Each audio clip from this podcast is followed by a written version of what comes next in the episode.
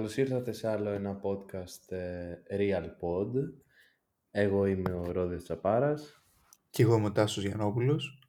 Είναι η τρίτη απόπειρα που κάνουμε να ηχογραφήσουμε αυτό το podcast, γιατί είχαμε μερικές φυσικές και όχι τεχνικές ε, δυσκολίες. Δεν έχουμε ούτε στούντιο, ούτε πολύ ακριβούς εξοπλισμούς και μένουμε και οι δύο ακόμα με τους γονείς μας. Οπότε μπορείτε να φανταστείτε για ποιο λόγο είχαμε αυτές τις φυσικές λειτουργίες.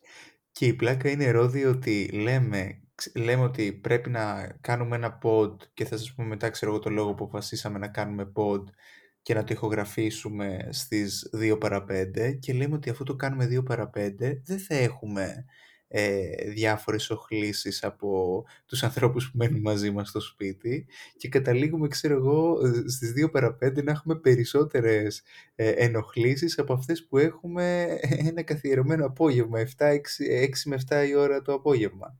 Έτσι, υπάρχει γενικά κινητικότητα στις 2 παρα 5 μέσα στο σπίτι, υπάρχει αυτό το φαινόμενο της ε, συχνογουρίας, το οποίο εμποδίζει αυτούς που θέλουν να κάνουν ε, podcast. Ούτως, ε, ούτως ή αλλιώς, ε, παρόλα αυτά είμαστε εδώ πέρα. Ε, κάνουμε αυτό το podcast, αυτή την ηχογράφηση, η οποία θα έρθει σε εσάς μέσα στις επόμενες μέρες, ε, αυτό το βροχερό βράδυ της ε, Δευτέρας. Έχει πνιγεί η Αθήνα, έχει πνιγεί και ο περίπατος, νομίζω έχει αρχίσει να σβήνει πλέον. Τα χρώματα χάνονται. Ε, έχει ξεθοριάσει εντελώς, έχει ξεθοριάσει. Περνάω κάθε μέρα και στεναχωριέμαι, δηλαδή είναι απίστευτο είναι απίστευτη η οργή του Θεού που ξεσπά πάνω σε αυτό το, το έργο ανάπτυξης και προόδου ε, της Αθήνας μας. Έτσι, δεν το ήθελε ούτε ο Θεός ε, τέλος πάντων να στεριώσει ο μεγάλος περίπατος. Ξέρω, έχεις, δει, έχεις δει κάτι βιντεάκια που τρέχει το νερό ριάκι, ρε. έχει φτιάξει ποτάμι δίπλα του Πανεπιστημίου. Δηλαδή, ο άνθρωπος αξίζει να, μας, να συνεχίζει να διοικεί αυτή την πόλη για, για τις επόμενες δύο-τρεις τετραετίες. Δηλαδή, μας έφερε Σικουάνα μέσα στην Αθήνα. Είναι απίστευτο το πράγμα. Παιδί του Πανεπιστημίου, βλέπεις την τριλογία των κτηρίων εκεί πέρα, τα προπήλαια, την Ακαδημία, βλέπεις και το ποταμάκι. Έτσι, έτσι. Αφού μπαζώσανε τον Κηφισό και τον Ιλγεσό, νομίζω είναι η απόπειρα να δημιουργηθεί ένα νέο ρέμα μέσα στην Αθήνα με την ευγενική χορηγία της Κράφτ και της Αλεξίας Μπακογιάννη. Εν τω μεταξύ, είναι ακριβώς το ίδιο κόμμα που ξεκίνησε να μπαζώνει την Αθήνα πριν πόσες δεκαετίες με τον Κωνσταντίνο Καραμαλή και ακόμα και σήμερα οι, οι άλλοι άνθρωποι του ίδιου όμως κόμματος, του ίδιου πολιτικού χώρου ε, ακολουθούν, συνεχίζουν τις ίδιες ε, τακτικές, τις ίδιες στρατηγικές ανάπλασης του αστικού έτσι, τοπίου. Ξαφνικά βέβαια το podcast, το podcast μας αποκτά άλλο περιεχόμενο από αυτό που είχαμε στο μυαλό μας. Οπότε αν θες Ρόδι να μας συντονίσεις λίγο ξανά και να μας φέρεις στο σημερινό θέμα, γιατί ξεφύγαμε πραγματικά ξεφύγαμε, αλλά νομίζω ότι η πραγματικότητα στην Ελλάδα σε κάνει να ξεφεύγεις και να ασχολείσαι με πάρα πολλά ταυτόχρονα, γιατί είναι πάρα πολλές οι πληγές του Φαραώ που λαμβάνουν χώρα σε αυτόν τον τόπο. Αλλά εν τέλει το podcast μας ε, για αυτή την εβδομάδα έχει να κάνει με τα φαινόμενα ε, τα οποία λαμβάνουν χώρα και τα γνωρίσαμε πριν δύο-τρεις μέρες και έχουν να κάνουν με αυτό το περιβόητο συνέδριο γονιμότητας νομίζω έτσι, έτσι λέγεται. Πρέπει να έχει και κάποιον άλλον ε, όρο, αλλά νομίζω δεν έχει σημασία αυτό γιατί το αυτό που λες εσύ ο βασικός τίτλος και η βασική θεματική αυτού του υποτίθεται ιατρικού συνεδρίου είναι η γονιμότητα. Να πούμε εδώ ότι τα θέματα είναι πάρα πολλά της καθημερινότητας και ότι εμείς βιώνουμε μία σύγχυση ως προς την θεματολογία των podcasts που ανεβάζουμε και μάλιστα είναι αυτό που λέγαμε προηγουμένως πριν πατήσουμε το rec ότι μακάρι να μπορούσαμε κάθε μέρα να ηχογραφούμε και ένα podcast, δηλαδή να είχαμε ένα καθημερινό podcast, μαγκαζίνο, όπου θα αναλύαμε όλα αυτά τα θέματα. Είναι πάρα πολλά τα θέματα. Νομίζω πραγματικά η καθημερινότητα μας τρέφει και τρέφει μαζί μας και το podcast μας και θεωρώ ότι η χώρα συνεχώς μας δίνει θέματα και το πολιτικό σκηνικό που ε, επικρατεί στη χώρα συνεχώς ε, μας δίνει τροφή για σκέψη και για συζήτηση. Αυτό είναι καλό, αλλά εντάξει, κατά βάση με όλα αυτά τα ζητήματα που έχουν εξελιχθεί με αυτόν τον τρόπο δεν είναι τόσο καλό για, το, για την πλειοψηφία της κοινωνίας. Για το podcast είναι καλό γιατί υπάρχει αυτή η θεματολογία. Ναι, ναι, ακριβώς. Ε, ας μπούμε λοιπόν στο θέμα. Ε, είδαμε ότι πήγε να γίνει ένα συνέδριο. Πήγαν να κάνουν ένα συνέδριο εκεί κάμποσοι άνθρωποι. Μάλιστα έχω και κάποια δεδομένα, ε, Ρόδι. Ε, διάκουγα ότι είναι, λέει, ήταν 57 οι συμμετέχοντες. Από τους οποίους 57 συμμετέχοντες, οι 50 ήταν άντρες και οι 7 γυναίκες. Και από αυτούς τους 57, οι 12 ήταν ιεράρχες. Ε, και μάλιστα και επίσης φυσικά από τους 57 καμιά δεκαριά, δεν ξέρω μπορεί να υπερβάλλω κιόλας, ήταν μέλη της κυβέρνησης. Μιλάμε για ένα εκρηκτικό κράγμα, ε, κράμα προσωπικότητων που θα συμμετείχαν σε αυτό το συνέδριο. Νομίζω ότι δεν θα μπορούσε να διαλεχθεί καλύτερο team για να μιλήσει για τα εδία και για το δικαίωμα στην αυτοδιάθεση και την τεκνοποίηση των ε, γυναικών. Ένα κράμα από ε, ακροδεξιούς, ε, φι, ακροδεξιάς τέλος πάντων φύσης ε, ε πολιτικούς, ένα κράμα από αμφιβα, ε, αμφιβόλου ποιότητας και κατάρτισης γιατρούς, οι ιεράρχες οι οποίοι απλά πρέπει να έχουν λόγο στα κορμιά των γυναικών και εννοείται αυτό το έτσι ε, το εκρηκτικό και παύλα αστείο μείγμα ε, έδεσε και με την αιγίδα της ε, Προέδρου της Δημοκρατίας που δυστυχώς για ακόμη μια φορά όχι απογοήτευσε αλλά επιβεβαίωσε το γεγονός ότι ο πρόεδρος της Δημοκρατίας ιστορικά στην Ελλάδα είναι ένας κινούμενος φύκος. Αυτό με προβλημάτισε πάρα πολύ, γιατί προσωπικά ε, τρέφω μία εκτίμηση και ένα θαυμασμό για την Σακυραροπούλου και όταν είχε η ίδια μάλιστα εκλεγεί στο αξίωμα αυτό ήμουνα πολύ χαρούμενος και πίστευω ότι θα φέρει κάποιες αλλαγές. Ωστόσο νομίζω ότι στην προσπάθειά της να αποφορτήσει πολιτικά αυτόν τον θεσμό και να τον κάνει ίσως πιο ελκυστικό ε, σε ανθρώπους που είναι απολυτικοποιημένους ε, αρχίσει σιγά σιγά η ίδια να, να διαδραματίζει ρόλο influencer παρά προέδρου της Δημοκρατίας. Και δηλαδή, OK, okay, πήρε, υιοθέτησε, ξέρω εγώ, ε, τη γάτα, την Καλυψώ στο Προεδρικό Μέγαρο και μας είχαν ζαλίσει τον έρωτα και τώρα βλέπουμε ότι η ίδια ή το γραφείο της δεν μπορούν να ελέγξουν τα συνέδρια στα οποία δίνουν αιγίδα. Δηλαδή αν αύριο εμείς οι δύο πάμε και κάνουμε ένα φεστιβάλ, ξέρω εγώ, για την προβατίνα και για το πόσο νόστιμη είναι η προβατίνα. θα πάει αυτό το αίτημα στην Προεδρία και η Προεδρία θα μας δώσει την αιγίδα. Και το ζήτημα, ε, ε, και την ίδια πορεία είχα και με όλους τους άλλους, οι οποίοι σιγά σιγά ένας ένας έπαιρνε πίσω την όποια στήριξη είχε δώσει το συνέδριο αυτό. Για ποιο, για ποιο λόγο ξέρω εγώ δίνεις τη στήριξή σου σε κάτι για το οποίο δεν γνωρίζεις, γιατί αυτοί υποστηρίζουν ότι δεν γνώριζαν ποιοι είναι οι ομιλητές, ε, ποιο θα είναι το πρόγραμμα των ομιλιών, που για μένα μου φαίνεται πολύ περίεργο να πηγαίνει ένα τέτοιο αίτημα στην Προεδρία της Ελληνικής Δημοκρατίας και να μην γνωρίζει αυτός που θα δώσει την αιγίδα τι θα γίνει σε αυτό το συνέδριο.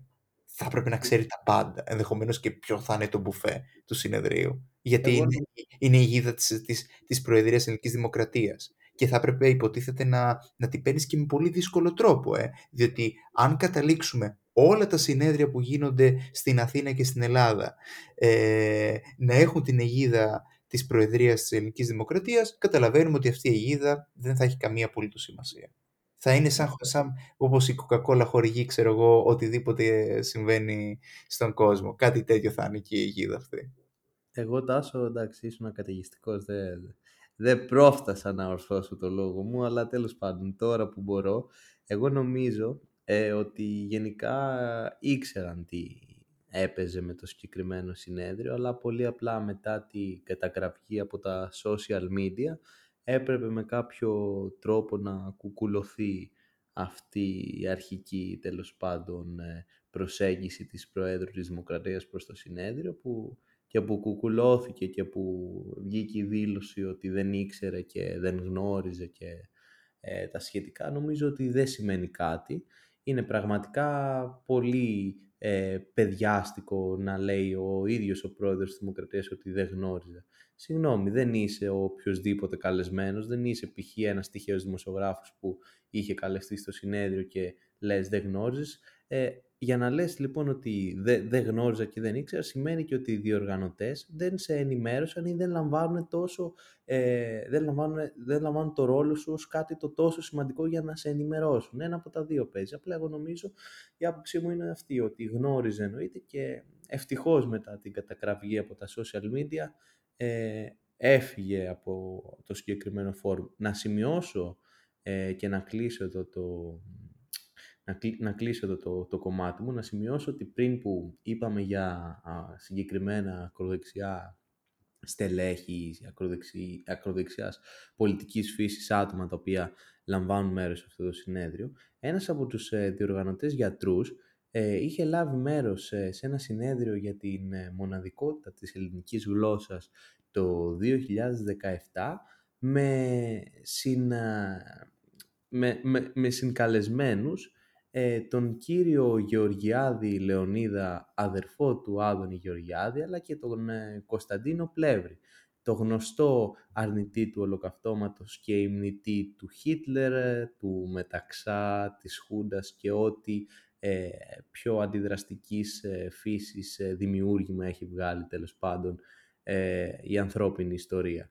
Οπότε νομίζω και το γεγονός ότι ο γιατρός, αυτός ο συγκεκριμένος ο Κωνσταντίνος ε, Πάντος, νομίζω κάπως έτσι λέγεται, το γεγονός ότι ήταν επικεφαλής και οργανωτής του συγκεκριμένου συνεδρίου, νομίζω θα έπρεπε να λέει πολλά εξ αρχής σε όσους ε, ήταν για να καλεστούν και να δώσουν το παρόν στο, στη συγκεκριμένη εκδήλωση.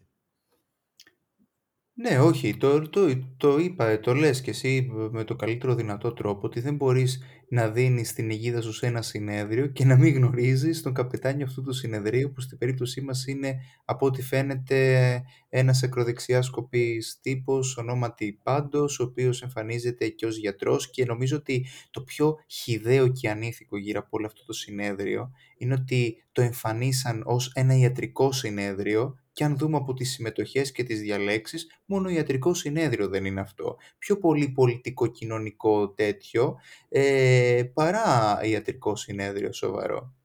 Είναι ένα συνέδριο ιδεολογικής φύσης, ε, Τάσο, να μου επιτρέψεις. Ένα συνέδριο που θα, ε, θα αναπτυχθούν ε, οι ιδέες ε, μερικών αντιδραστικών προσώπων για το δικαίωμα στην τεκνοποίηση από, το, από την πλευρά της γυναίκας και δεν είναι ένα ε, τόσο ιατρικό και επιστημονικό συνέδριο παρά είναι σαν να λέμε μία μάζοξη ανθρώπων που θέλουν να έχουν λόγο σε ξένα κορμιά. Αυτό είναι πολύ τρομακτικό και η αλήθεια, η αλήθεια είναι ότι έχει αρχίσει να γίνεται από τότε που η Νέα Δημοκρατία ήρθε ξανά στην εξουσία. Δηλαδή βλέπουμε από το καλοκαίρι του 19 ε, κάποια θέματα τα οποία είχαν λυθεί εδώ και δεκαετίες στην ελληνική κοινωνία. Εγώ δεν θυμάμαι δηλαδή ποτέ μέχρι ξέρω εγώ πρότινος να μιλάμε τόσο έντονα για την έκτρωση ε, παρά το γεγονός ότι σε άλλες χώρες του κόσμου, ακόμα και στις Ηνωμένες Πολιτείες Αμερικής, αυτά τα θέματα ήταν hot, στην Ελλάδα δεν τα συζητούσαμε ποτέ. Ήταν δηλαδή κάπως λιμένα αυτά τα θέματα, προχωρούσαμε. Και από τότε που έχει βγει η Νέα Δημοκρατία, υπάρχει μια ομάδα στελεχών της, που εγώ πιστεύω εν γνώση και της ηγεσίας του κόμματος της Νέας Δημοκρατίας, παίζει αυτόν τον ρόλο για να κρατάει ζωντανό αυτό το και ένθερμο και ενθουσιώδες, αυτό το ακροατήριο το οποίο θέλει να τα ακούσει αυτά. Και σου θυμίζω την αφίσα που είχαμε δει στο μετρό με το δικαίωμα στην άμβλωση, το δικαίωμα στη ζωή κτλ. Ε, τα εξώφυλλα κάποιων αθλητικών εφημερίδων. Τώρα αυτό ε, οι, οι δηλώσεις από δεξιά και αριστερά στελεχών αυτού του πολιτικού χώρου και του κόμματος της Νέας Δημοκρατίας γύρω από τέτοια θέματα που αφορούν τη γυναίκα, αφορούν την κοινωνία μας. Έτσι ακριβώς είναι και αυτό που είπες τώρα με το μετρό έπαιζε νομίζω πέρυσι που έλεγε ή πρόπερση, δεν θυμάμαι. Που έλεγε μαμά το, το, καλοκέ, το χειμώνα του 19. Ναι, έλεγε, ναι, ναι, το, ναι, έχεις δίκιο, το χειμώνα του 19 ναι έλεγε «Μαμά μου με σκοτώνεις» ε, και έδειχνε ένα έμβριο τέλος πάντων και το είχε τοποθετήσει τότε και ο, ο υπεύθυνος εκεί ο, του μετρό, τέλος πάντων, και δώσει την έγκρισή του. Ε, και επίσης αυτό που λες με τις αθλητικές εφημερίδες, εντάξει και αυτό ασχολίαστο. Γενικά καλλιεργείται ένα κλίμα σαν να λέμε ιδιότυπου κοινωνικού αυτοματισμού όσον αφορά τη συγκεκριμένη ιδέα ή το συγκεκριμένο αφήγημα περί υπό...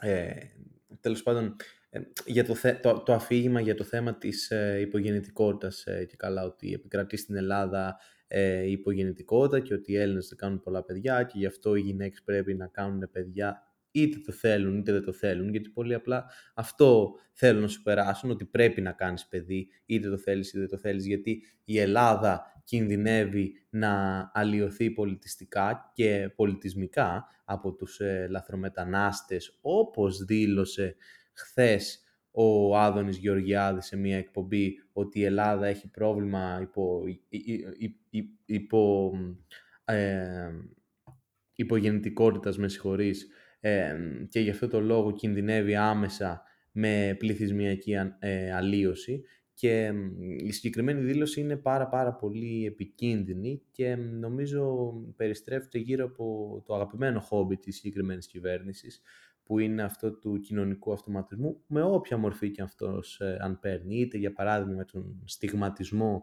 των ε, διαδηλώσεων και τον στιγματισμό των απεργιών, είτε με αυτόν τον ε, παρασκηνιακό και πονηρό διάλογο από τα συστημικά μέσα όσον αφορά την υπογεννητικότητα και το δικαίωμα στην, στην, ε, στην τεκνοποίηση, τέλος πάντων. Ε, μιας που είπες τώρα για τον Άδωνη, την είδα και εγώ τη συνέντευξη που έδωσε στο Παπαδάκι και έφρυξα, διότι είπε χαρακτηριστικά και το έχω σημειώσει, να κάνουμε λέει παιδιά να έχουμε Έλληνες. Αυτά τα πράγματα τα λέει υπουργός της κυβέρνησης που την ίδια στιγμή είναι και αντιπρόεδρος του κυβερνώντος κόμματος. Και αυτό, το λέω αυτό λίγο τώρα, ξέρεις, ψηλοφορτωμένος. Γιατί, διότι χθες μιλούσα με έναν φίλο που πολιτικά ανήκει στο χώρο της Νέας Δημοκρατίας και του έλεγα εγώ, μα είναι δυνατόν, ξέρω εγώ, τι ξεφτύλαινε αυτοί να στέλνετε, ξέρω εγώ, τους υπουργούς σας εκεί πέρα. Και, ξέρεις, είχε μπει σε αυτή τη λογική του να τους περιθωριοποιήσω αυτούς τους ανθρώπους. Ότι έλα μωρέ, είναι ο Άδωνης, είναι ο Βορύδης, είναι ο Πλεύρης. Τι λες του λέω, ποιος κάνει κουμάντου του λέω σε αυτό το κόμμα. Ο Πιερακάκης και το ψηφιακό κράτος. Δηλαδή, αυτό το πράγμα που έχει καταφέρει ο Κυριάκος Μητσοτάκης. Απ' τη μία να έχει μια ομάδα που είναι οι εξυγχρονιστές οι προοδευτικοί και απ' την άλλη να έχει ε, τους ε, Ταλιμπάν της Ορθοδοξίας, των παραδόσεων, του συντηρητισμού, φοβάμαι πως δεν θα μας βγάλει σε καλό. Δεν θα έχει δηλαδή καλό αποτέλεσμα αυτή η διχοτόμηση του κόμματός του ε, δεν θα έχει καλό αποτέλεσμα γιατί φαίνεται ότι υπάρχει μια προσπάθεια αυτό που, που έχουμε πει και σε προηγούμενα νομίζω podcast για περί ορμπανοποίησης της ελληνικής κοινωνίας. Αυτό που λες και εσύ συνέχεια για το κοινωνικό αυτοματισμό. Έτσι, υπάρχει αυτό το λεγόμενο, είναι, σωστή, είναι σωστός ο όρος της ορμπανοποίησης. Υπάρχει αυτό το λεγόμενο υβρίδιο ανάμεσα στο τεχνοκρατικό νεοφιλελεύθερο μοντέλο και τέλος πάντων το, η απέναντι πλευρά η οποία συνυπάρχει αγαστά ε, με, το, με αυτό το συγκεκριμένο οικονομικό μοντέλο που είναι η ακροδεξιά πλευρά, η εθνικιστική πλευρά, η λαϊκίστικη πλευρά η οποία απορροφά ψηφοφόρους από την ε, δεξαμενή της άκρας δεξιάς με τα συγκεκριμένα αφηγήματα που χρησιμοποιεί. Και το έχουμε δει και ιστορικά αυτό το μοντέλο της ε, συνύπαρξης του νεοφιλελευθερισμού στην οικονομία και της ακροδεξιάς ε, στην ε, κοινωνική, ε, σαν να λέμε, ιδεολογία. το έχουμε δει και παλαιότερα στις εποχές του Πινοσέτ και της Χιλής με τα Chicago Boys και την συνύπαρξη της νεοφιλελεύθερης οικονομικής ανάπτυξης με τη δικτατορία.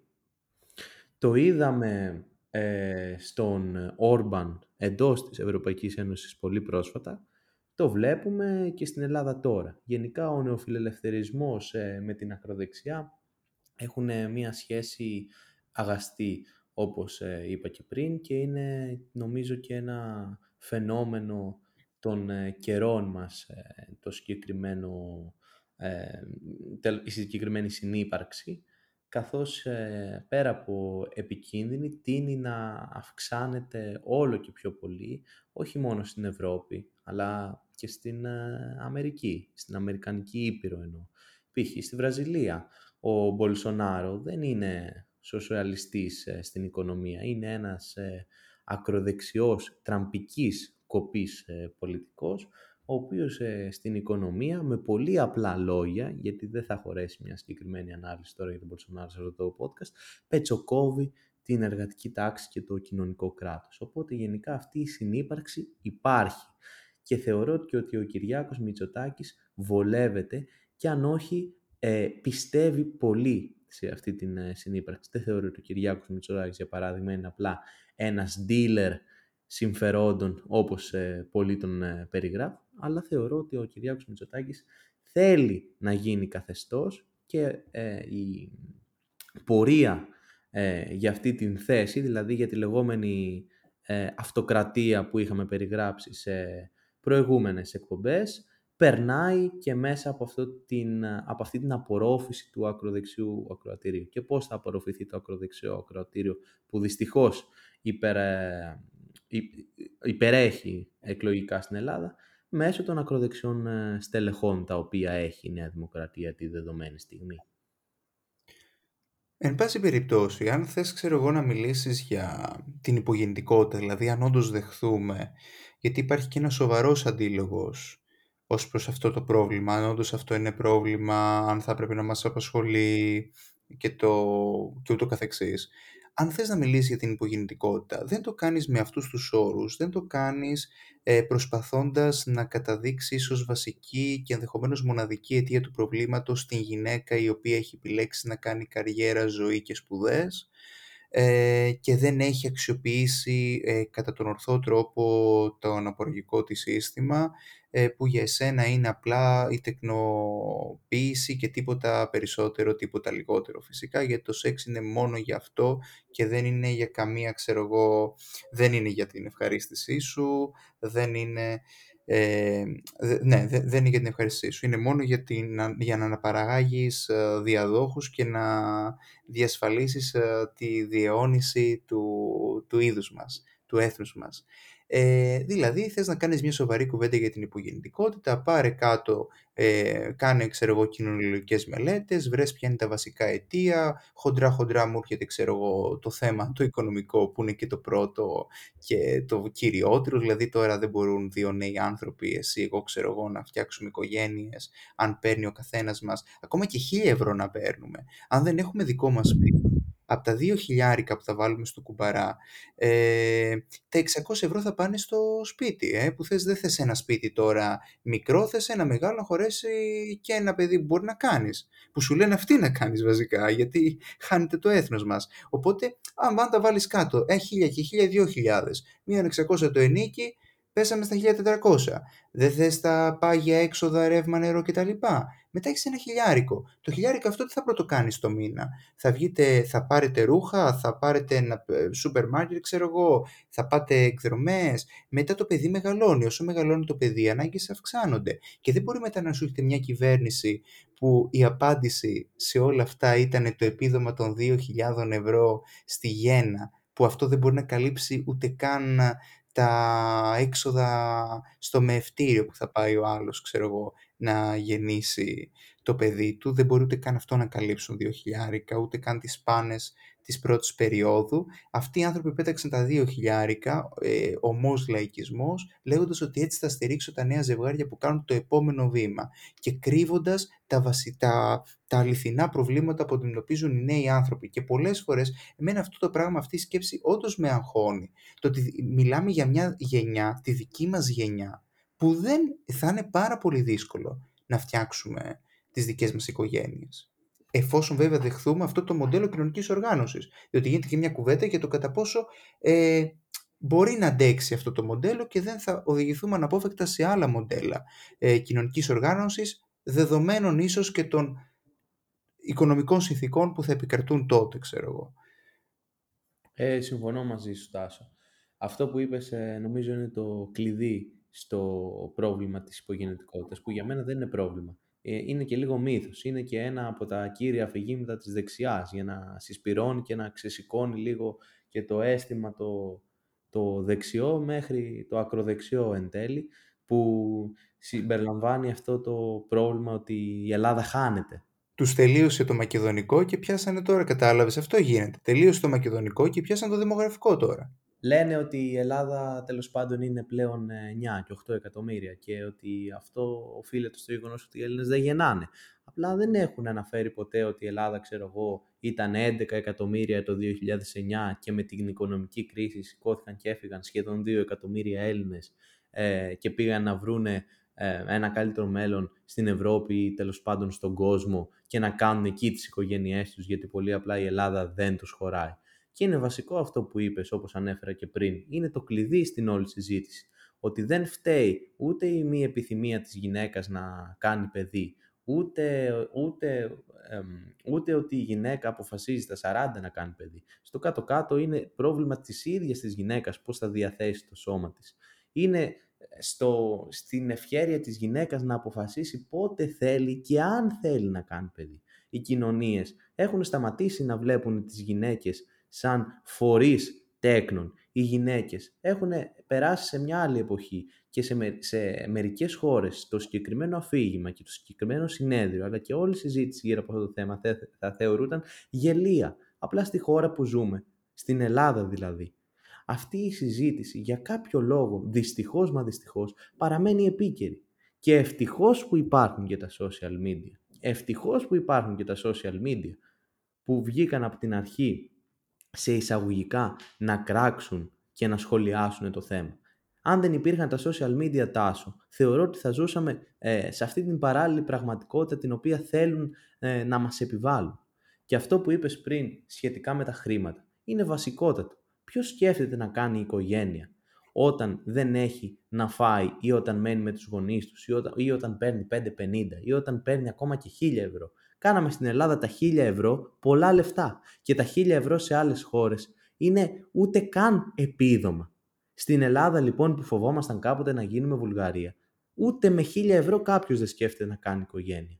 Και φταίει λοιπόν η, η βαρεμάρα της γυναίκας να κάνει παιδί και φταίει λοιπόν ότι η γυναίκα ε, έφτασε τα 40 και πλέον δεν μπορεί να τεκνοποιήσει. Δεν φταίει αυτό. Φταίει ότι δεν υπάρχουν κίνητρα. Το να κάνεις παιδιά είναι ευτυχία όλοι οι άνθρωποι στη γη, οι περισσότεροι τουλάχιστον, θέλουν να κάνουν οικογένεια και παιδιά. Γι' αυτό η γη έχει φτάσει πληθυσμιακά σχεδόν τα 7-3. Ή δι. Πολλά είπα, νομίζω δι. Ή τρει. Γι' αυτό υπάρχει τέτοιος υπερπληθυσμός. Γι' αυτό υπάρχει τέτοιος υπερπληθυσμός. Γιατί οι άνθρωποι θέλουν να κάνουν παιδιά. Αλλά όταν διακυβεύεται το μέλλον σου, δεν θέλεις να πάρεις το άμυρο, το παιδί, το βρέφος στο λαιμό σου δεν θέλεις να τον τρέφεις με γάλα και με φρατζόλες ψωμί. Και μου θυμίζεις το συγκεκριμένο μήνυμα που είχες αναφέρει και τις προάλλες με τον ε, τριαντάρι το σύγχρονο, ο οποίος είχε μια φρατζόλα ψωμί και ένα γάλα στο χέρι και έλεγε εντάξει πολλά χάλασα και σήμερα. Και έβλεπες ξέρω εγώ τον τριαντάρι πριν 20 χρόνια και 30 χρόνια και ξόδευε αβέρτα. Και υπήρχε ένα επίπεδο ζωής και υπήρχε ένα επίπεδο διαβίωσης και γι' αυτό ο κόσμος έκανε παιδιά. Γιατί, να το πάρουμε μαρξιστικά θέλεις, δυστυχώς η ανθρώπινη ιστορία είναι οι οικονομικές συνθήκες που επικρατούν σε ένα τόπο. Όταν οι οικονομικές συνθήκες είναι στα τάρταρα, επηρεάζεται άμεσα ο άνθρωπος. Δεν μπορεί από τη μια στιγμή να σκέφτεται ότι θέλει να κάνει παιδιά και την άλλη στιγμή να ξέρει ότι θα δουλεύει 12 ώρα στην επιχείρηση που τον απασχολεί. Δεν γίνονται αυτά τα πράγματα. Δεν είναι ρομπότ οι άνθρωποι. Οι άνθρωποι έχουν ψυχή, δεν είναι μηχανές. Και δυστυχώς, δυστυχώς για ακόμα μια φορά, θλίβομαι αλλά δεν εκπλήσωμαι. Η συγκεκριμένη κυβέρνηση νομίζει ότι οι πολίτες στην Ελλάδα, πέρα από ηθαγενείς, είναι και μηχανές. Μηχανές παραγωγή, παραγωγής πλούτους για τρίτους και μηχανές αναπαραγωγής παιδιών, δηλαδή σύγχρονων σκλάβων. Πραγματικά είναι πολύ προβληματική η συγκεκριμένη λογική. Είναι προβληματικό να στοχοποιείς τη γυναίκα και να μην φωτογραφίζεις τις οικονομικές συνθήκες που επικρατούν. Ναι, ναι, αυτό, αυτό. Τολμάει τώρα μια κοπέλα νέα να, να μείνει έγκυος, να κάνει το επόμενο βήμα με τον σύντροφό της ή με τη σύντροφό της και να, να, να, να προσπαθήσει να φτιάξει τη δική της οικογένεια τη στιγμή που ο εργοδότης ανά πάσα στιγμή μπορεί να την απειλήσει, να της πει τι πας εδώ ξέρω εγώ να κάνεις. Θα μου πάρεις και μετά άδεια μητρότητας, θα μου ζητάς και επιδόματα, θα μου ζητάς και το ένα και το άλλο, σήκω φύγε. Πόσες φορές, πόσες φορές δεν έχουμε διαβάσει για γυναίκες που τις διώξαν από τη δουλειά τους ε, και ο, ο βασικός λόγος ε, καταγγελίας της σύμβασής τους ήταν αυτός. Που δεν το λέει ο εργοδότης αυτό το πράγμα, καταλαβαίνεις, ε, από την πίσω πόρτα. Αλλά αυτή ήταν η βασική αιτία, το ότι έμεινε η άλλη έγκυος και την κυνήγαγε ο εργοδότης. Και αυτός είναι ο λόγος για τον οποίο ε, τελικά και υπάρχουν, υπάρχουν περισσότεροι άντρες καριερίστες παρά γυναίκες. Γιατί οι άντρες έχουν μια σταθερή κοινωνική συνθήκη στη ζωή τους, ενώ οι γυναίκες μπορούν άμεσα να επηρεαστούν από μία γένα και να χάσουν όλη τη ζωή τους. Και δεν υπάρχουν αυτές οι συνθήκε να χάσουν όλη τη ζωή τους όσον αφορά την καριέρα τους. Αυτό εννοώ. Και δεν υπάρχουν οι συγκεκριμένες συνθήκες ώστε να προστατεύουν τη γυναίκα και να λένε ότι δικαιούσε μια άδεια μητρότητας και ότι δεν θα χάσει τη δουλειά σου από μια στιγμή στην άλλη. Οι γυναίκες δυστυχώς δεν έχουν, ε, δεν έχουν μπει στο μονοπάτι της πλήρους ισότητας εργασιακά όσον αφορά, ε, όσον αφορά αυτή την ισότητα αναλογικά με τους άντρες. Δυστυχώς. Και τα πράγματα είναι πολύ χειρότερα στην Ελλάδα. Γιατί στην Ελλάδα, ναι, μεν καταπατούνται βασικά εργασιακά δικαιώματα και δεν υπάρχουν οι εργασιακές συνθήκες που έπρεπε να υπήρχαν με βάση την αναλογία της Ευρωπαϊκής Ένωσης. Έτσι. Και φαντάσου πόσο πιο δύσκολο είναι να τηρηθούν εργασιακά δικαιώματα και εργασιακές παροχές για το γυναικείο φύλλο, εφόσον δεν τηρούνται ούτε καν για το αντρικό φύλλο και αντί η πολιτεία να κάνει, να ξεκινήσει ένα σοβαρό διάλογο για όλα αυτά και να μας πει πώς θα βοηθήσει τους ανθρώπους, ιδιαίτερος, ε, τους ανθρώπους με τις ιδιαιτερότητές τους, είτε είσαι άντρας είτε είσαι γυναίκα, έχεις κάποιες ιδιαιτερότητες, ε, αντί να βοηθήσει αυτούς τους ανθρώπους να μας πει πώς ακριβώς θα τους βοηθήσει, πετάει τον μπαλάκι στην εξέδρα. Αυτό μου θυμίζει πάρα πολύ και όλο αυτό που έγινε μέσα στην πανδημία. Αντί η πολιτεία να κοιτάξει να δει πώς η ίδια θα αντιμετωπίσει την κατάσταση, πέταγε τον μπαλάκι της ατομικής ευθύνης στους πολίτες. Δηλαδή, ε, έχουμε διασπορά ιού, φταίνει οι πολίτες. Δεν γεννιούνται πολλοί Έλληνες, εντός εισαγωγικών Έλληνες, ε, συχαίνομαι μόνο που το λέω αυτό. Ε, πώς το λένε, ε, ε πετάμε τον μπαλάκι στους πολίτες. Τι, πού, ακρι, πού ακριβώς φταίει η πολιτεία, εγώ αυτό δεν μπορώ να καταλάβω. Δεν μπορεί δηλαδή να μην φταίει κάτι. Ο λαός λέει ότι το ψάρι βρωμάει από το κεφάλι δεν μπορώ να καταλάβω. Και βλέπεις ότι δεν τους ενδιαφέρει. Δεν, δηλαδή ακόμη και να αναγνωρίσουμε το δημογραφικό πρόβλημα, δεν τους ενδιαφέρει η λύση του προβλήματος. Τους ενδιαφέρει να το εργαλειοποιήσουν, όπως έχουν κάνει στο παρελθόν με άλλα πολιτικά και κοινωνικά θέματα, βλέπει μακεδονικό, το εργαλειοποιώ μέχρι εκεί που με πάει για να μπορέσω να εξυπηρετήσω τα, στενό, τα στενά κομματικά μου συμφέροντα, τις στενές κομματικές μου επιδιώξεις, να κρατήσω το κρατήριό μου παθιασμένο ε, ε, πάνω σε αυτό το δόγμα, σε αυτή τη θεωρία που θέλω να χτίσω. Και από εκεί και πέρα δεν με ενδιαφέρει η πραγματική λύση του προβλήματος, διότι σου λέω, η, η πράξη Της κυβέρνησης να δώσει δύο χιλιάρικα στα νέα ζευγάρια, τυχαίνει δηλαδή να έχω συγγενικό πρόσωπο που επωφελήθηκε αυτού υποτίθεται του επιδόματος, είναι γελία, είναι κοροϊδία. Μην τα δώσεις καθόλου τα δύο χιλιάρικα. Τι να τα κάνω εγώ τα δύο χιλιάρικα όταν δεν έχεις φροντίσει να έχεις νηπιαγωγείο στη γειτονιά που αποφάσισα με τη σύντροφό μου να ξεκινήσω τη νέα μου ζωή; Δεν έχεις φροντίσει. Όταν κάθε Σεπτέμβριο ακούμε στις ειδήσεις για το πόσα παιδιά θα μείνουν εκτός των νηπιαγωγείων. Αυτό εμείς μπορούμε να το ακούμε στις ειδήσεις και να λέμε «Α, οκ, θα μείνουν 2.000 παιδιά εκτός». Αυτό είναι μεγάλο βάρος για μια οικογένεια και δη εργατική που με το νέο τώρα νομοσχέδιο θα κάνει και υπερορίες και θα τις παίρνει σε ρεπό και θα λιώνει, ξέρω εγώ, στη δουλειά περισσότερες ώρες, είναι μεγάλο βάρος για μια οικογένεια να μην μπορέσει το παιδί. Γιατί αυτό που βλέπω εγώ είναι ότι οι, δικοί μας, οι δικές μας οικογένειες κατάφεραν να σταθούν στα πόδια τους, OK, okay, κατά κάποιο τρόπο, χωρίς να έχουν τόσο πολύ την τις, ανάγκη τις πλάτες των δικών τους γονιών. Εμείς δεν μπορούμε να κάνουμε τίποτα χωρίς αυτές τις πλάτες. Είμαστε 23 και δεν μπορούμε. Φοβάμαι ότι για μεγάλο χρονικό διάστημα στο μέλλον θα συνεχίσουμε να μην νιώθουμε ασφαλείς να πάρουμε πρωτοβουλίες ή να ε, προσπαθήσουμε να χτίσουμε την καινούργια μας ζωή χωρίς να έχουμε τις πλάτες των γονιών μας. Ε, και αυτό είναι τρομακτικό. Είναι τρομακτικό να μην μπορεί ο άλλος να κάνει μόνος του τα επόμενα βήματα της ζωής του. Είναι τρομακτικό να θες αυτό που λέμε, να κάνεις μια οικογένεια και να σκέφτεσαι αν θα μπορέσει η μάνα σου, η μάνα της του, οι πατεράδες σας, ποιος θα πρωτοφροντίσει το παιδάκι επειδή δεν έχει τον υπηαγωγείο της γειτονιάς θέση για το παιδί σου. Είναι βασικά προβλήματα αυτά, τα οποία όμως τα αποφεύγουν. Αποφεύγουν να μιλήσουν για αυτά γιατί δεν τους ενδιαφέρουν. Τους ενδιαφέρει μόνο να εργαλειοποιήσουν ένα θέμα για ιδίων όφελος. Που και πάλι τάσο, αυτό που αναφέρεις είναι απόλυτα σωστό. Αλλά και πάλι, αν θυμάσαι και παλαιότερα, οι περισσότεροι μεγαλώσαμε με τις γιαγιάδες μας. Δηλαδή, ακόμα και σε αυτές τις εποχές που, σαν να λέμε, το οικονομικό σύστημα έδινε ακόμα πράγματα και το οικονομικό επίπεδο στη χώρα ήταν καλύτερο. Και πάλι, εγώ θυμάμαι τον εαυτό μου να μεγαλώνω με τη γιαγιά μου, τουλάχιστον μέχρι την ηλικία που θα πήγαινα προνήπιο, νομίζω. Ναι, προνήπιο. Είναι νήπιο ή προνήπιο. Έτσι, έτσι. έτσι και το ίδιο, το ίδιο και σε μένα. Η γιαγιά ναι. Μέχρι τα τρία δεν θυμάμαι ποια είναι η ηλικία που τζοινάρει στο προνήπιο και σκάζει για πρώτη φορά εκεί με τους άλλους, ε, με τους άλλους μικρούς ε, gangsters που, να, που να ξέραμε τότε ότι θα κάναμε podcast έτσι μετά από χρόνια και θα σχολιάζαμε την κατάσταση τέλος πάντων αυτή.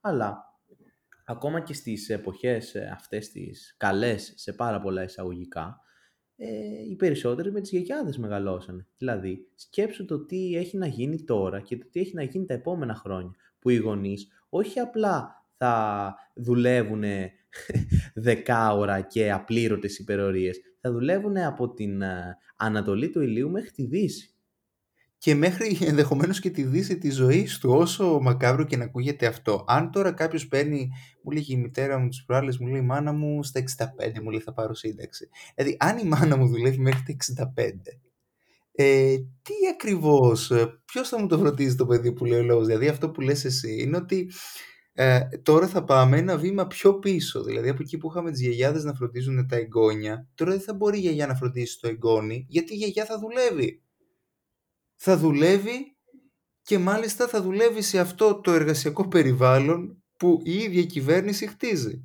με το νομοσχέδιο Χατζηδάκη. Απλήρωτες υπερορίες, βασικά, συγγνώμη, τις πληρωνόμαστε, αλλά τις πληρωνόμαστε σε ρεπό για να πάμε να μαζέψουμε ελιές.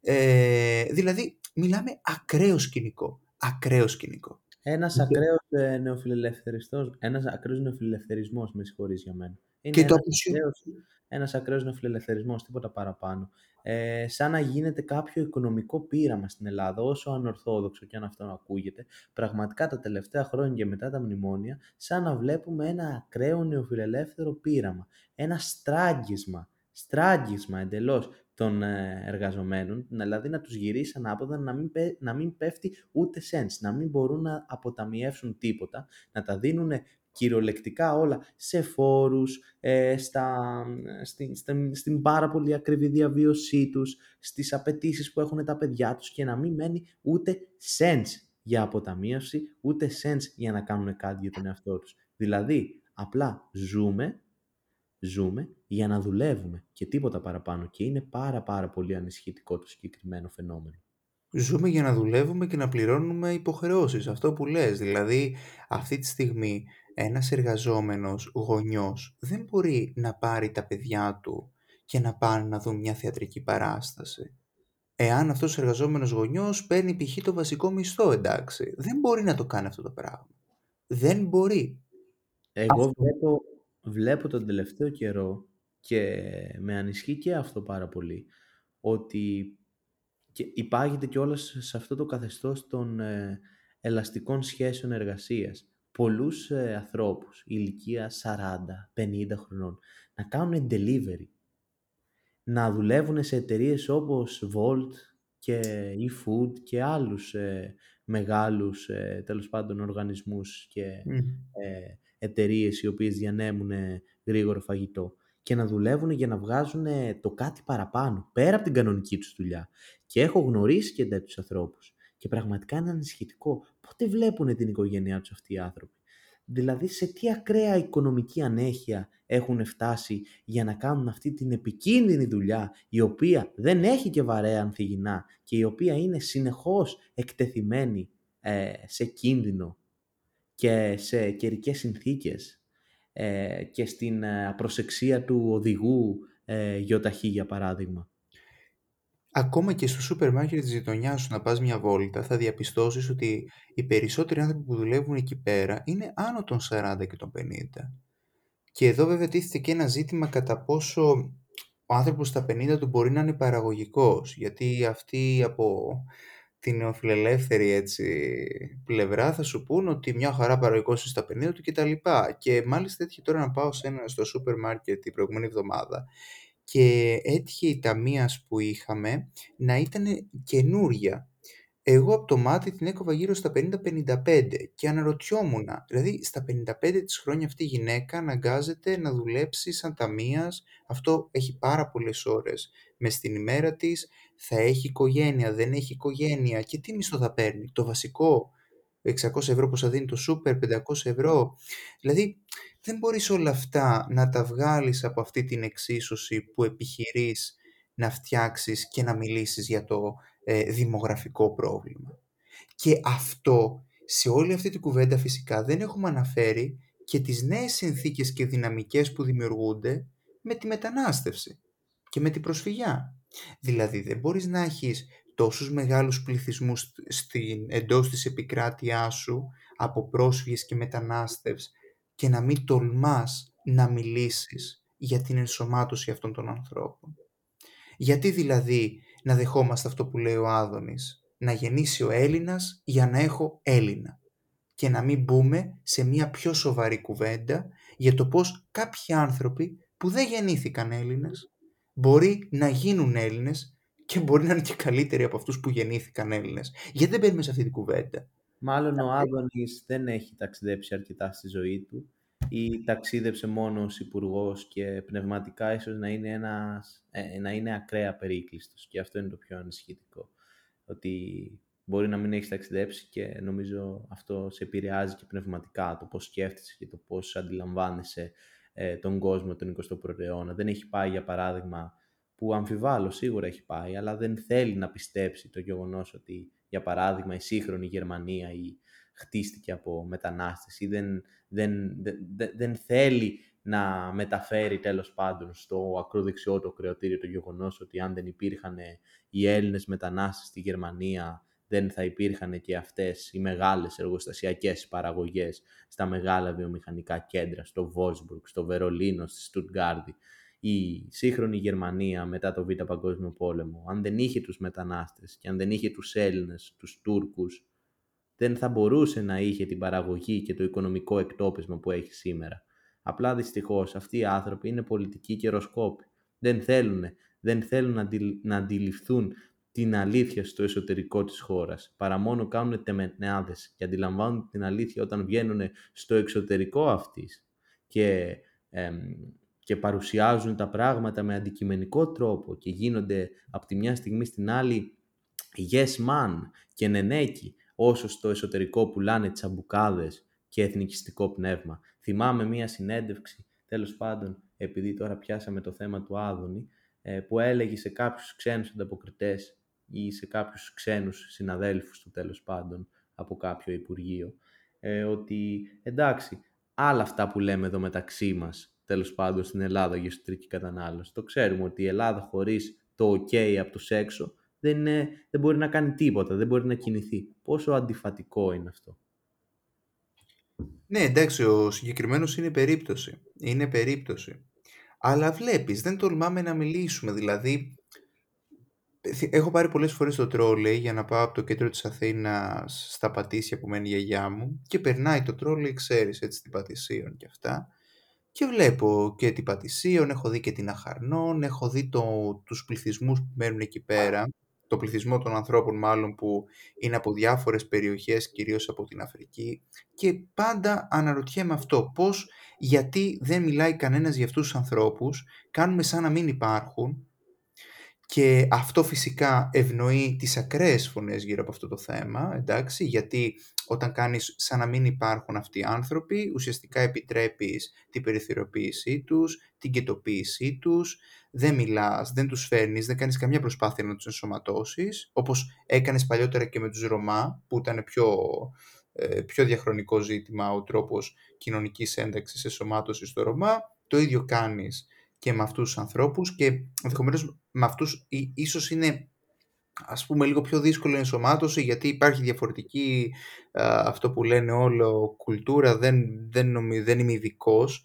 Ενδεχομένως να υπάρχει, δηλαδή ήταν πιο εύκολο να ενσωματωθούν ε, οι άνθρωποι από την Αλβανία ε, που και πάλι δύσκολα οι άνθρωποι αυτοί ενσωματώθηκαν. Τώρα όμως δεν υπάρχει αυτό το θέμα με τους Αλβανούς όπως υπήρχε παλιότερα ε, αυτός ο ρατσιστικός οχετός εις βάρος αυτού του λαού. Βλέπεις όμως ότι τώρα δεν, δεν τολμούν να μιλήσουν για αυτούς τους ανθρώπους και κάνουμε σαν να μην υπάρχει. Και θυμάμαι τώρα τη συζήτηση που είχε γίνει για την ψήφο των Ελλήνων του εξωτερικού.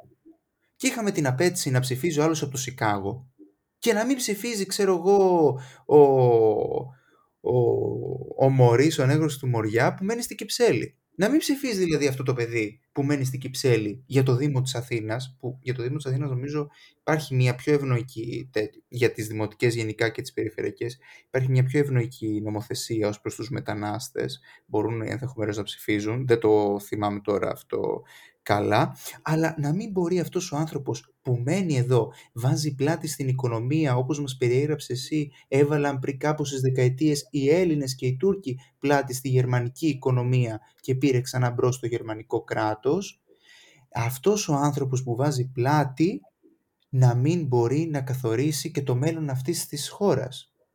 Είναι αδιανόητο. Πέρα και από για τον τύπο που έρχεται για να φάει μουσακά το καλοκαίρι και να ανεβάσει ε, φωτογραφίες στο Instagram. Είναι αδιανόητο. Πέρα από άδικο, είναι και εξαιρετικά αντισταγματικό για μένα.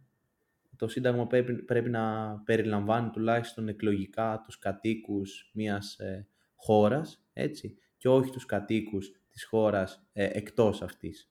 Μίλησες προηγουμένως για τα ταξίδια. Όταν ζούμε σε μια εποχή που και τώρα να αποφασίσουμε εμείς οι δύο, αύριο μπορούμε να πετάξουμε και να πάμε κάπου αλλού. Οκ, είναι τόσο απλό. Στην εποχή της παγκοσμιοποίησης, που ουσιαστικά πέφτουν οι, τα παραδοσιακά τείχη μεταξύ των κρατών εθνών.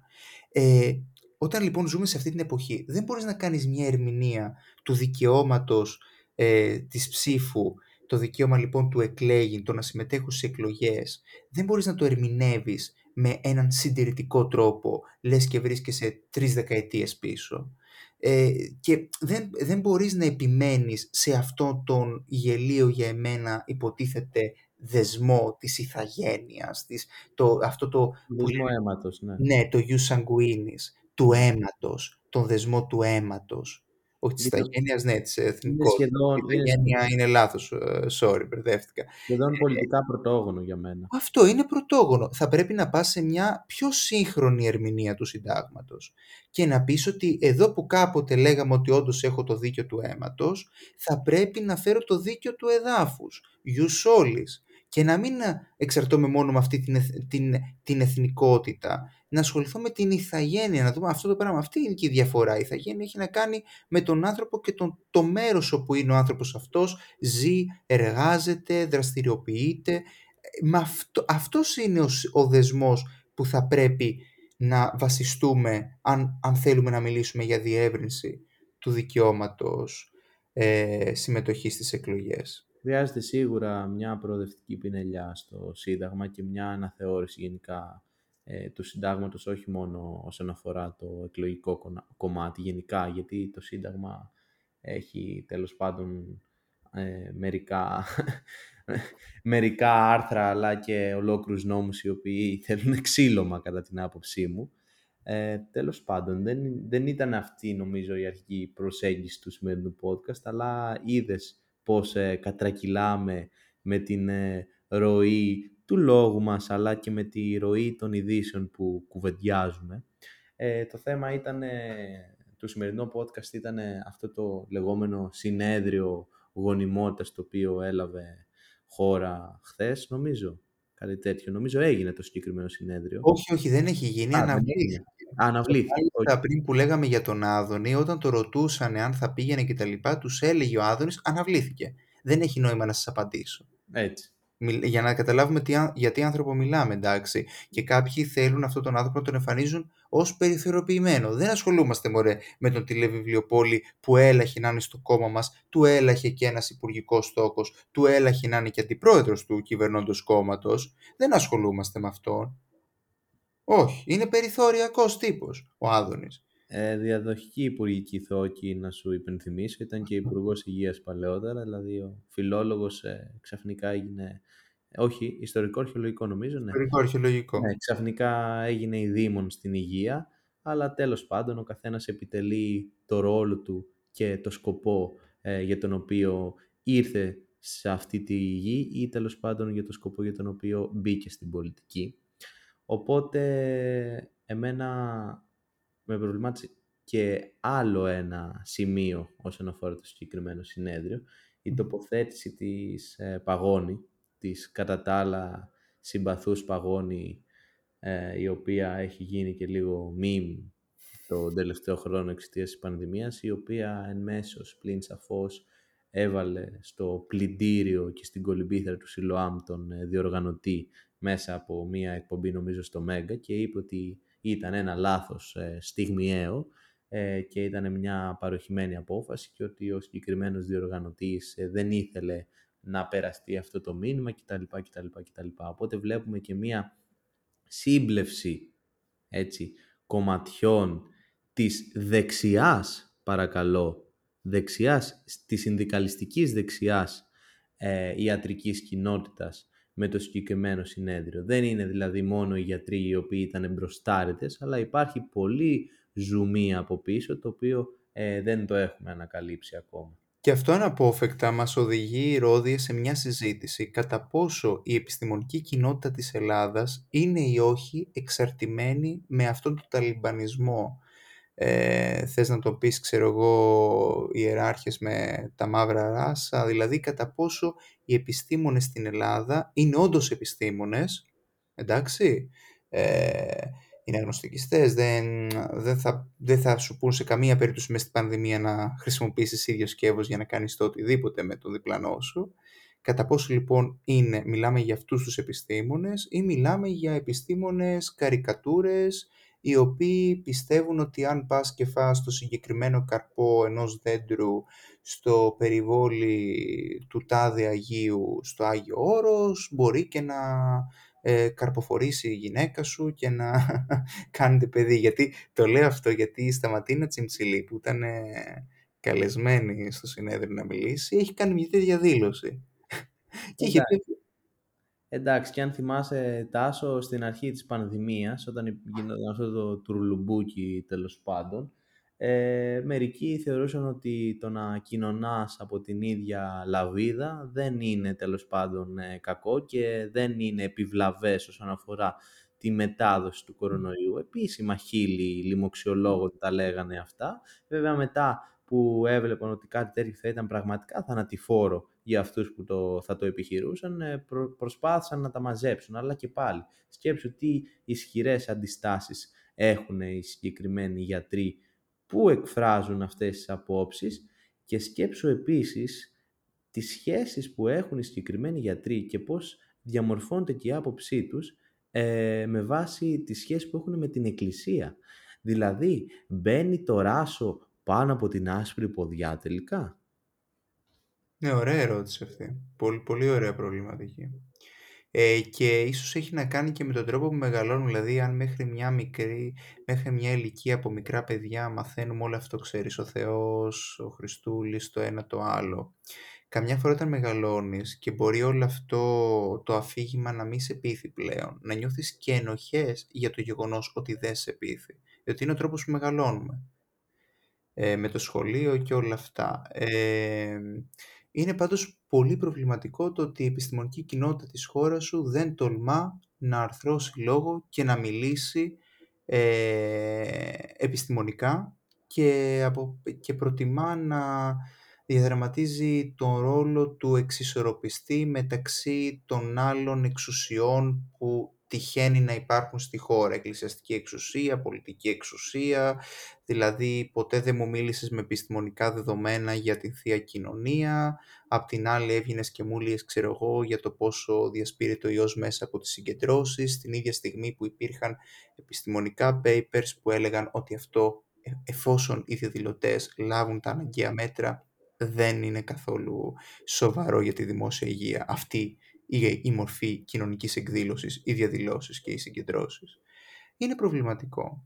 Ε, το, οπότε το θέμα είναι αυτό, δηλαδή κατά πόσο θέλουμε τα, τα παιδιά μας να τα φέρουμε σε ένα τέτοιο κόσμο, ενδεχομένως. Είναι και αυτό, ε, μια σκέψη, πιο βαθιά βέβαια. Νομίζω το, σε, πρώτο, σε πρώτο στάδιο το βασικό πρόβλημα είναι το οικονομικό, αυτό που περιγράψεις εσύ με πολύ ωραίο τρόπο, κάνοντας τις αναφορές σου στον Μάρξ. Ε, οικονομικές συνθήκες μέσα στις οποίες ζεις και καλείσαι να δραστηριοποιηθείς και να εξελιχθείς. Και σε δεύτερο στάδιο είναι και αυτό, δηλαδή ότι εγώ παιδιά δεν γουστάρω αυτόν τον κόσμο. Δεν γουστάρω αυτόν τον κόσμο της καταπίεσης, το ένα το άλλο, δεν, θα, δεν θέλω να γεννήσω ένα άλλο πλάσμα το οποίο θα υποστεί τα ίδια με εμένα. Ή δεν γουστάρω αυτή τη χώρα. Δεν γουστάρω το παιδί μου να γεννηθεί σε μια χώρα που μπορεί, για παράδειγμα, να παίζει με τους φίλους του στο πάρκο και να φάει ένα γκλόπ στο κεφάλι. Δεν γουστάρω, για παράδειγμα, το παιδί μου να γεννηθεί σε μια χώρα που δεν θα με βλέπει καθόλου και δεν θα τηρείται αυτό που λεγόταν παλιά 8 ώρες εργασίας, 8, ώρα, 8 ώρες ξεκούρασης, 8 ώρες ε, οικογενειακής ταλπορής. Ή πολύ απλά δεν γουστάρω το παιδί μου να γεννηθεί σε μια χώρα όπου αν δεν έχεις μπάρμπα στην, στην κορώνη και άμα δεν έχεις μέσο δεν μπορείς να προχωρήσεις. Εν τέλει, δεν γουστάρω να αφήσω τίποτα σε αυτή τη χώρα μπορεί να θέλω να πάω σε άλλη χώρα, σε μια χώρα που έχει ένα αλφα επίπεδο κοινωνικού κράτους, σε μια χώρα που υπάρχουν, ε, τα, υπάρχουν δικαιώματα, υπάρχουν και κίνητρα όμως στο να ε, κάνεις ε, παιδιά, σε μια χώρα που σε σέβεται. Ναι, όχι, με κάλυψες. Ήταν αποστομωτικός ο τρόπος με τον οποίο νομίζω ίσως πρέπει να κλείσουμε και το απόψινό podcast. Ναι, να κλείσουμε και νομίζω και να πούμε και με ένα στόμα μια φωνή ότι κανένας, μα κανένας δεν έχει δικαίωμα στα κορμιά των γυναικών. Και όλη η κοινωνία πρέπει να βγει σύσσωμη και να αντιπαλεύσει τον συγκεκριμένο αναχρονιστικό, πατριαρχικό, κεφαλοκρατικό λόγο. Δεν είναι απλά ένα συνέδριο, είναι ιδεολογία. Ναι, ναι, έτσι ακριβώς όπως το λες. Συμφωνώ απόλυτα και είναι αυτό που λέμε πάντα η μάχη των ιδεών γιατί ευχόμαστε οι δικές μας ιδέες να κερδίσουν, αργά ή γρήγορα να κερδίσουν. Και ε, ήταν μια νίκη αυτό που έγινε με τα social media. Ήταν μια νίκη. Πολλές νίκες είδαμε φέτος από τα social media και νομίζω ότι αυτό λίγο αρχίζουν να το βλέπουν στην κυβέρνηση και με έναν έντονο σκεπτικισμό. Δεν θα ξεχάσουμε τις αναφορές Μητσοτάκη το Φλεβάρι για την διασπορά μίσους μέσω των social media. Εξάλλου αν δεν υπήρχαν το social media ο Λιγνάδης ίσως ακόμα θόπευε ε, νεαρά προσφυγόπουλα στην ε, πλατεία Βικτορίας. Τέλος πάντων. Σωστό. Πολύ, πολύ σωστό. Πολύ σωστό. Social media έχουν, είναι αυτό που λέμε, OK, μπορεί ενδεχομένως να είναι δικό από μαχαίρι, αλλά τώρα μιλάμε για μία νίκη των ανθρώπων μέσα από social media. Και είναι αυτό που τους δίνουμε τόσο λεφτά και να, πετά, να πετάξετε στα παραδοσιακά media. Τα social media είναι μέχρι στιγμής εδώ να δώσουν τις δικές τους μάχες.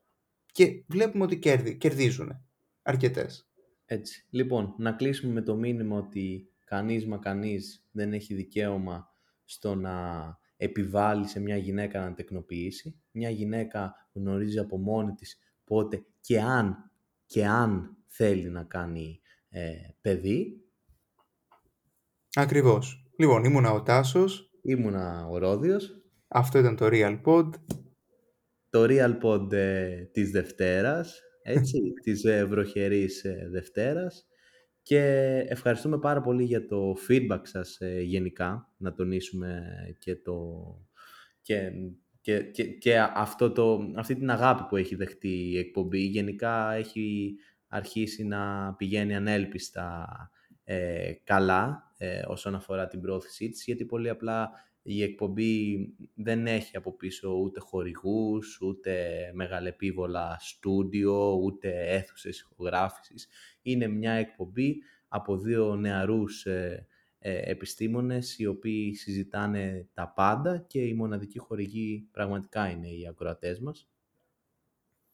Όπως το είπες αυτό. Οπότε μας είναι πολύτιμο το, το σχόλιο σας, η προώθηση της εκπομπής μέσα τα δικά σας social media μας είναι πολύτιμα για να συνεχίσουμε. Και είναι αυτό που λες, είναι αυτό το concept, καθαρά εραστεχνική κουβέντα, σαν να μιλούσαμε πίνοντας καφέ, θα κομπιάσουμε, θα γελάσουμε, θα γίνουν βλακίες. Το θέμα είναι να βγει μια ωραία, έτσι, να δημιουργήσουμε μάλλον με το podcast μας μια ωραία ατμόσφαιρα συντροφιάς για όποιον, όποια, όποιο μας ακούει εκεί έξω. Καλό βράδυ από μένα. Καλό βράδυ και από μένα. Έτσι γενικά λείπει η αυθεντικότητα σε πάρα πολλά πράγματα στην καθημερινότητά μας, οπότε ας βάλουμε λίγο παραπάνω αυθεντικότητα, δεν κάνει κακό. Καληνύχτα και καλή απόλαυση όταν ακούσετε το pod μας. Φιλιά, φιλιά.